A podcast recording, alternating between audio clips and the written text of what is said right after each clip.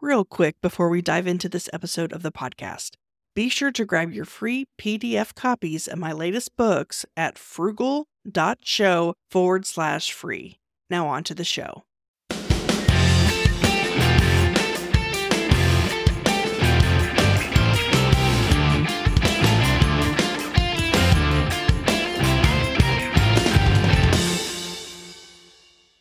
If you haven't already, be sure to grab your free copy of my first two books, Frugalpreneur and Authorpreneur, by going to thesarahstjohn.com forward slash free. That's T H E S A R A H S T J O H N dot com forward slash free. Now on to the show.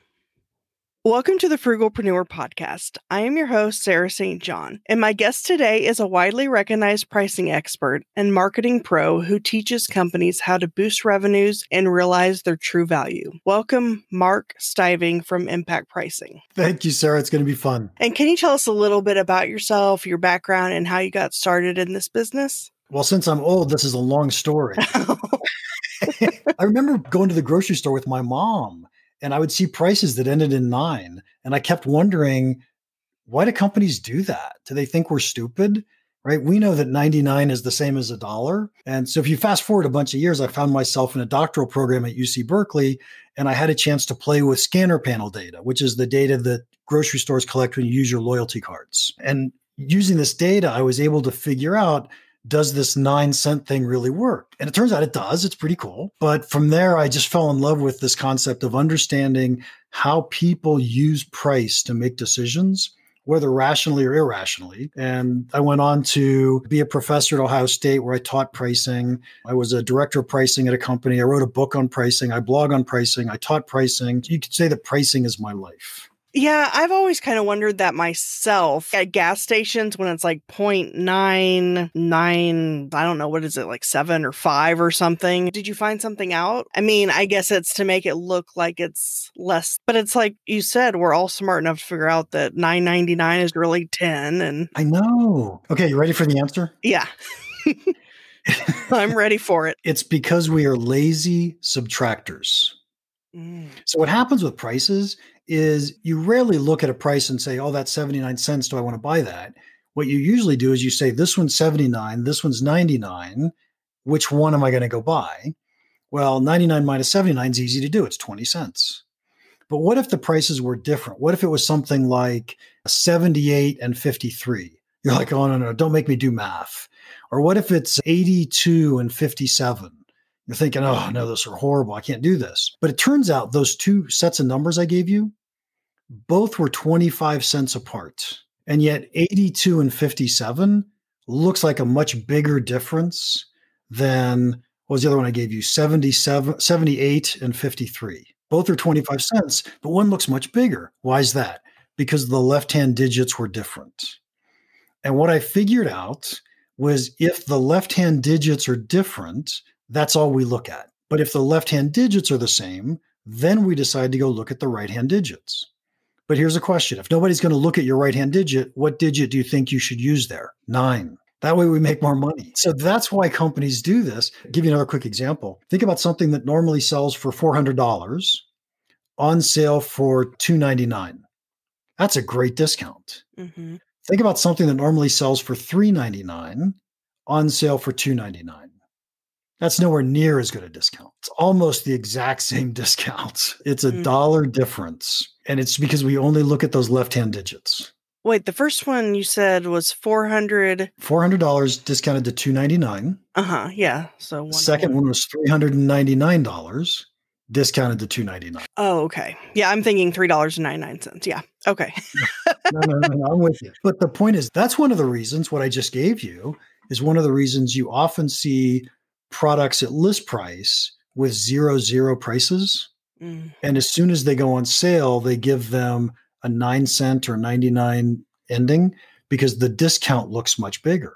Mm, hmm Well, and then I've noticed a lot of online stuff now ends in a seven, like $97, $997. Is there a, a, story or theory behind that? I do not know of the story or the theory.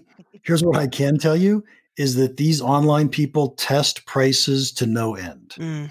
And so it wouldn't surprise me if, under the right circumstances, they've proven that seven works better than nine or works better than five or whatever it is. And to them, it isn't the extra two cents, it's the conversion rate right? If I get an extra 2% conversion, that's a big deal. I mean, there's so many different pricing things, like $4.95 a month. It's just interesting how people do different things. But then you have places like Walmart, I think, does a lot of stuff where it's a flat dollar amount, like $5 even. And, and then you have stores like Dollar Tree and Five Below that have round pricing as well. Yeah, I'm not sure about the Walmart $5 because I don't remember seeing that. But things like the Dollar Tree or the Five Below, here's what's going on is they're using the price as part of their marketing they're not setting prices based on willingness to pay which is how we should be setting prices they're using it as a marketing tool i don't know if you're old enough to remember this but remember back when they had five dollar subways five dollar foot longs for subways uh-huh mm, yeah right? i remember that they're using the price as a marketing tool Mm. which is pretty cool. It's really valuable. One more quick hint for you on price endings. Oftentimes, products that end in zero zero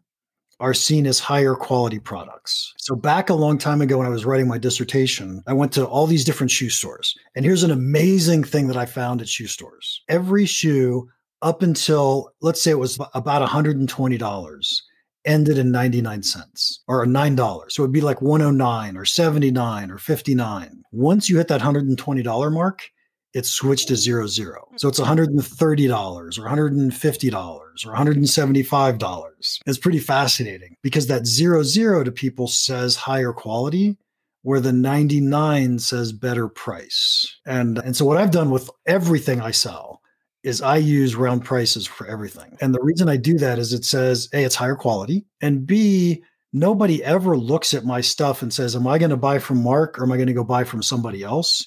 They just say, Am I going to buy from Mark or not? What strategies would you recommend when someone's trying to come up with pricing? I guess it depends on what it is, whether it's a product or a service, but are there any kind of strategies to determine your pricing? There's about a thousand of them.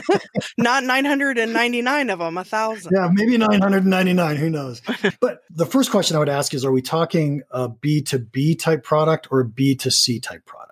I would say that's the thing that matters in my mind more than anything else. If we're talking B2C, then the the best technique is going to be to use some type of survey technique to find out how much people are willing to pay. Now, you may use something, there's a technique, you can Google this. It's called Van Westendorp's price sensitivity meter. You can do this with, let's say, 15 respondents. So you go talk to 15 people and you're going to start to get a good feeling for what the marketplace looks like and is willing to pay. So you don't need a huge amount of data to get a reasonable result using something like that. Or here's a quick and dirty question you can ask in the B2C world. I love this one. You can't ever ask, How much would you pay me for this? But what you can ask is, How much do you think other people would pay for this? Mm. And you tend to get a better answer when you ask that question. I had a photography business about a, a decade ago, I guess. And I priced more on the lower end that was kind of my, I guess, selling point was that I was an affordable photographer. Well, there was someone I knew who had a DJ business, so he was in the wedding business as well because I mainly did wedding photography. And he was like, "You don't want to be the cheapest." I felt at the time that that was my selling point or what made me stand out maybe from other photographers, but just in general, when you're pricing something like, okay, so I'm in the middle of launching a podcast company of editing and production and trying to figure out pricing right now. And so I'm kind of looking at other companies who do that. Do I want to be comparable to that? Do I want to be less? Do I want to be more? What are your suggestions or recommendations when, whether it's a photography business or some kind of service based business, I guess, to compare to the competition and then decide to either match or be lower. I guess that kind of comes down to if you're wanting your pricing to be your differentiator. Yeah. So let me say two things that are really important. Thing number one, which 10 years ago, you're totally forgiven for this, but most solopreneurs don't have self confidence in their own products and their own capabilities. And so they don't charge enough. Most solopreneurs just undercharge completely pretty much if you're a solopreneur, go raise your prices. You'll be happy you did that. Second point, I am not a fan at all of competing on price. I think that if you're competing on price, your customers are the worst customers. They're not fun to work with. They're the ones that are always focused on, I got to get this at the cheapest possible thing. And they're going to expect more from you. They're never going to be happy with you. And you're struggling to make ends meet. I just do not like competing on price. On the other hand, I love competing on value. And what I would be doing is I would be looking at what my competitors are offering today. What could I offer that's better? And it doesn't necessarily mean more of other things. It could be higher quality, it could be better advice. What can I offer that's better? And then can I convince my buyers that what I do is better than what my competitors are doing?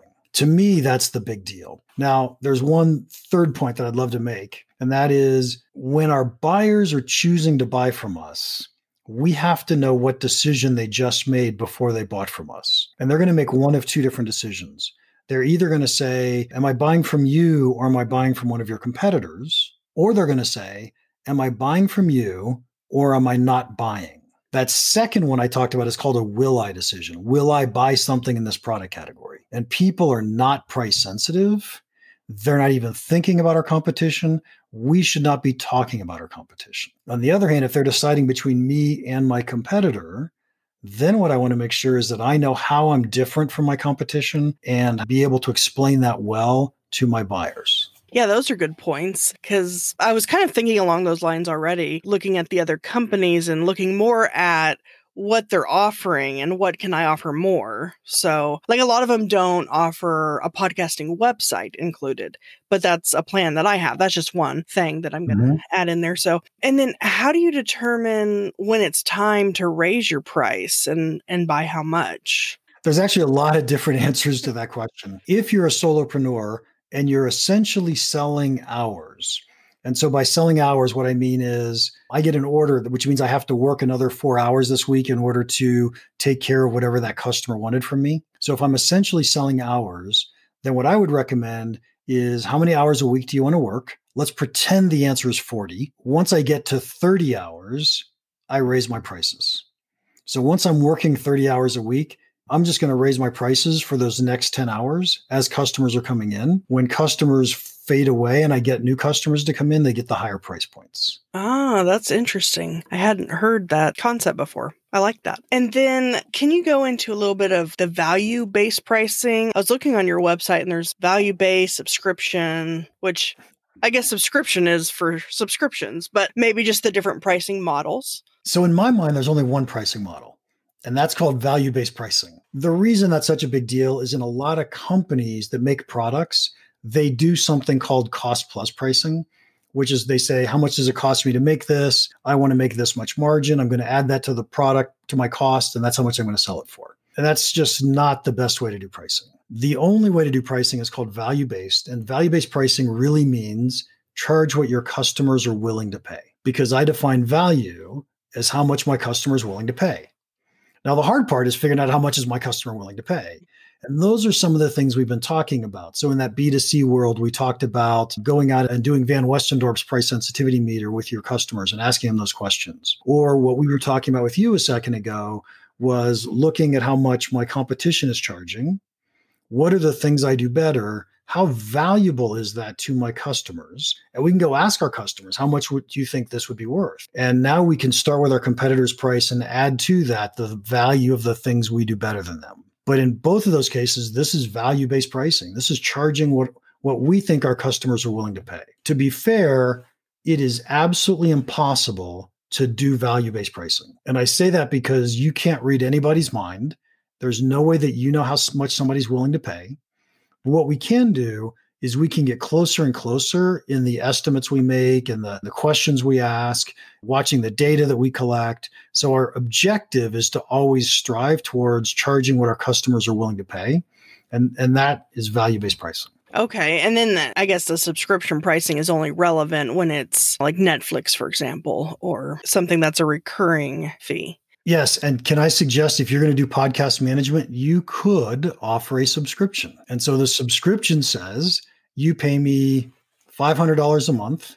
I do up to four podcasts a month. If you don't send them to me, you still pay me 500 bucks. But if you send me four, I do four. And so you could do a subscription pretty easily in your pricing. Mm-hmm. Oh yeah, yeah. That's what I was planning on doing was like a monthly subscription, and then giving a discount if they want to pay, like give them two months free, basically, if they want to pay annually for a whole year up. Perfect. So, can you tell us a little about your company, Impact Pricing, and what exactly you do and help people with? I have one company, but it actually has two arms to it. The company Impact Pricing, I do coaching and teaching of what pricing is and I typically do that for relatively large companies.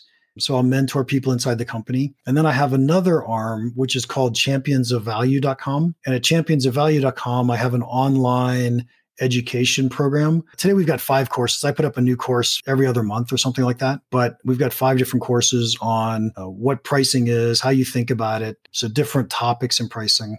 Uh, so they're all up there on my subscription program. Speaking of subscriptions, yes, I saw that you have a subscription growth calculator on your website. How does that work? I, I haven't tried it yet. I should, though. Here's what the subscription growth calculator does for you subscriptions are different than most other businesses in the following sense. If I want to sell you a class, you buy a class from me, you take the class, we're done, life is life is over, right? Our relationship's done. We still like each other and maybe we'll do business again someday, but we're essentially done. But in a subscription, I get you to join my subscription site and then I need you to stay with me, right? So it isn't only I have to get the order, but now I got to keep my customer. And it turns out you can also grow customers because once I've got a customer in my network, now could I get you to upgrade to a different package? Could I get you to use more of my product and pay me more for it? Can I get you to buy something else? Can I raise your price? There's lots of ways that I could get more money out of my current subscribers. And so I think of that as having these three different revenue buckets that I call win, keep, and grow. Consultants call these acquisition, retention, and expansion. But I think of it as winning customers, keeping customers, growing customers. And what the subscription growth calculator does is it allows you to put in certain assumptions so that you can say, here's the goal I want to get to in terms of five years from now, I want this much revenue. And you can make the assumptions on what your retention rate is going to be. Or I should say, what's your churn rate going to be? What's your growth rate for winning new customers? What's your growth rate for growing your customers? And when you start putting those in on a year by year basis, you can say, what does it take for me to get to the goal that I really want to get to? And what's so important about that is because we as companies have to choose where are we going to put our resources are we going to put our resources on winning new customers? Are we going to put our resources on keeping our current customers? Are We're going to put our resources on growing our current customers. And that shifts over time. Oh, okay, so it's like you put in what you would like to be making and what your subscription price is, and then how many people you would need to get there. So, when you mentioned focusing on getting new customers, keeping the ones you have, or growing the ones you have, what would you say is the most important? That's actually the million dollar question. You know, that's just the best question. So, it turns out when you first start, you better be focused on winning, right? Because if you don't have any customers, the other two buckets don't matter. So we got to go figure out how do we go win new customers. As soon as you start winning customers, you got to start focusing on keeping customers. For a long time, you don't have to worry about growing customers.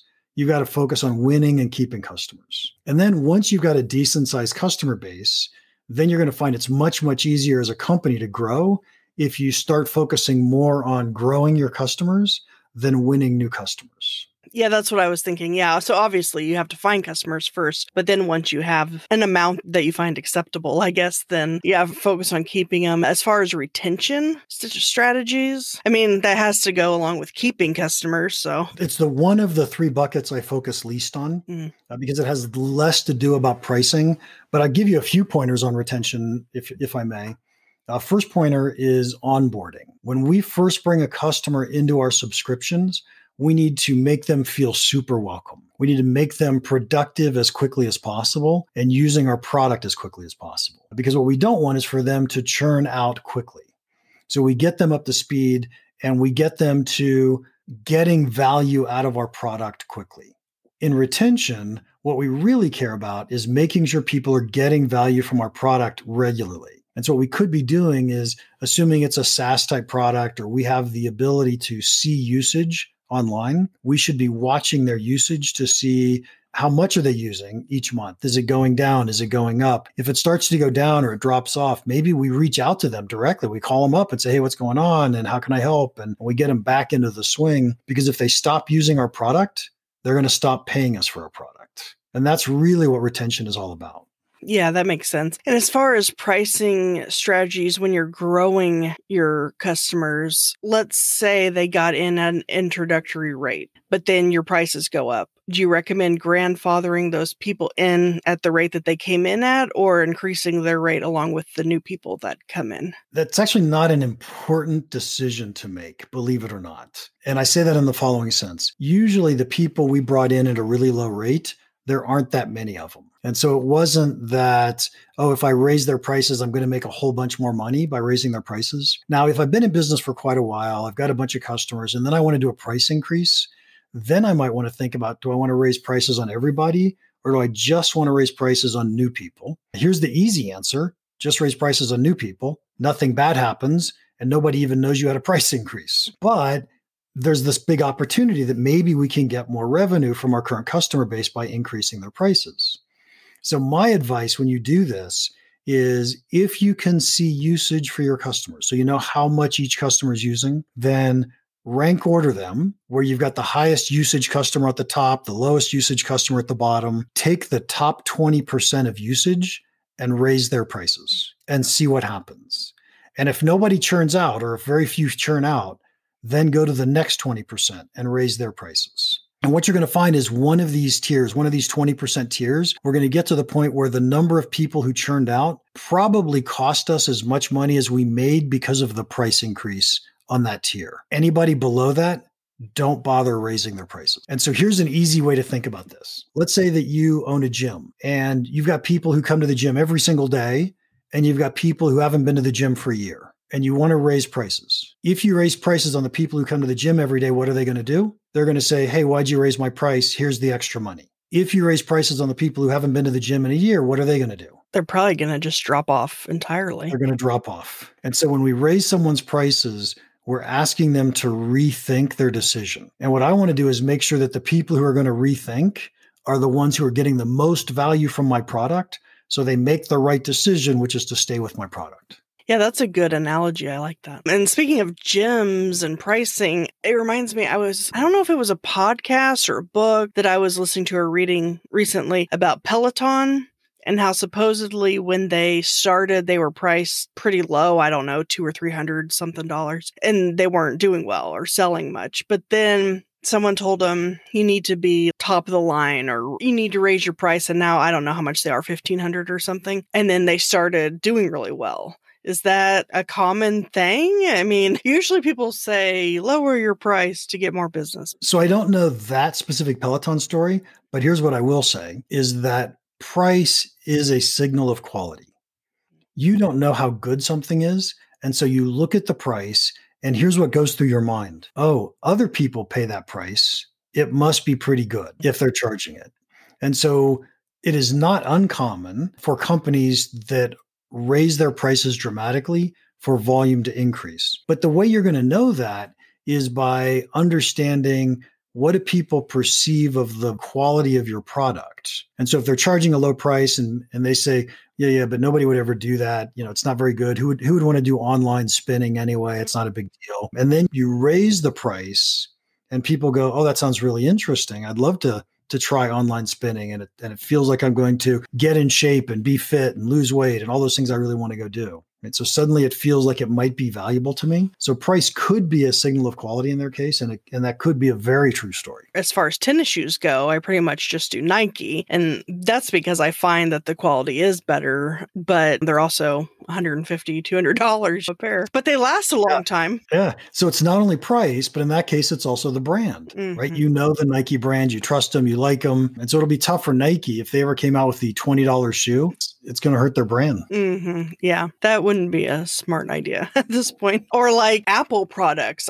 I don't know how much it costs them to make those things, but a thousand dollar phone, and I'm an Apple person. So I usually only upgrade my phone every, I think, four generations or something. Basically when the the phone starts not working anymore. I'm like oh i don't want to pay 800 or a thousand or whatever but you do it anyway. You do. Yes yes. So let me tell you why you do that.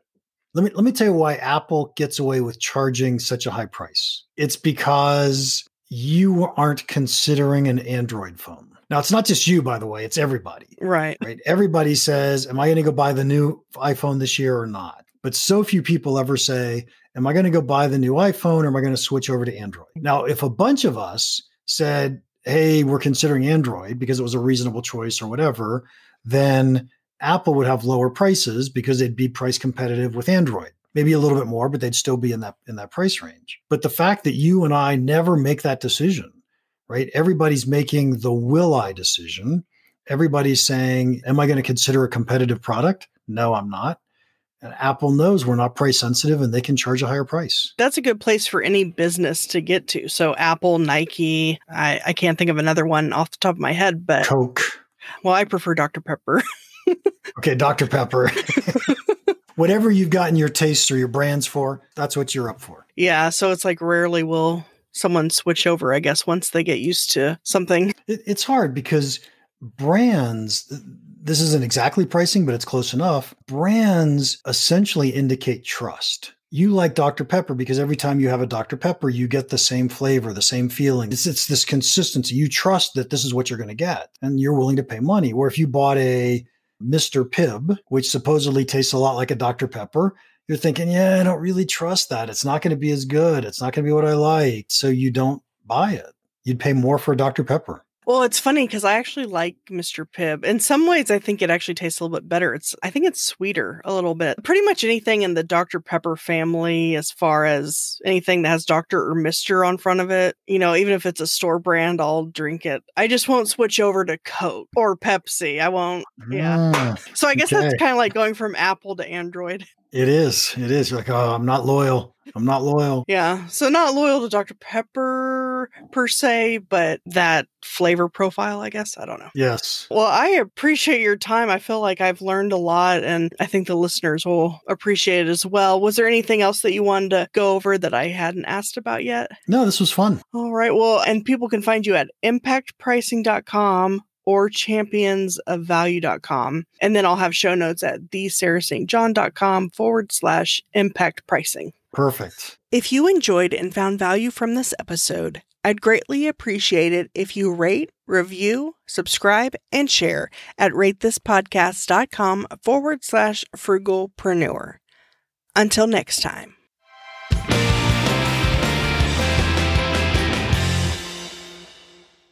Are you a frugalpreneur looking to connect with like minded individuals? Join our community on Slack, connect with fellow listeners Share your thoughts on episodes, engage in meaningful discussions, including money saving tips and entrepreneurial insights, and help shape the future of the Frugalpreneur podcast. Plus, you can submit your questions in written or audio form to be featured on the show. Let's build a supportive space together. Join us now at frugal.show forward slash slack. See you on the inside.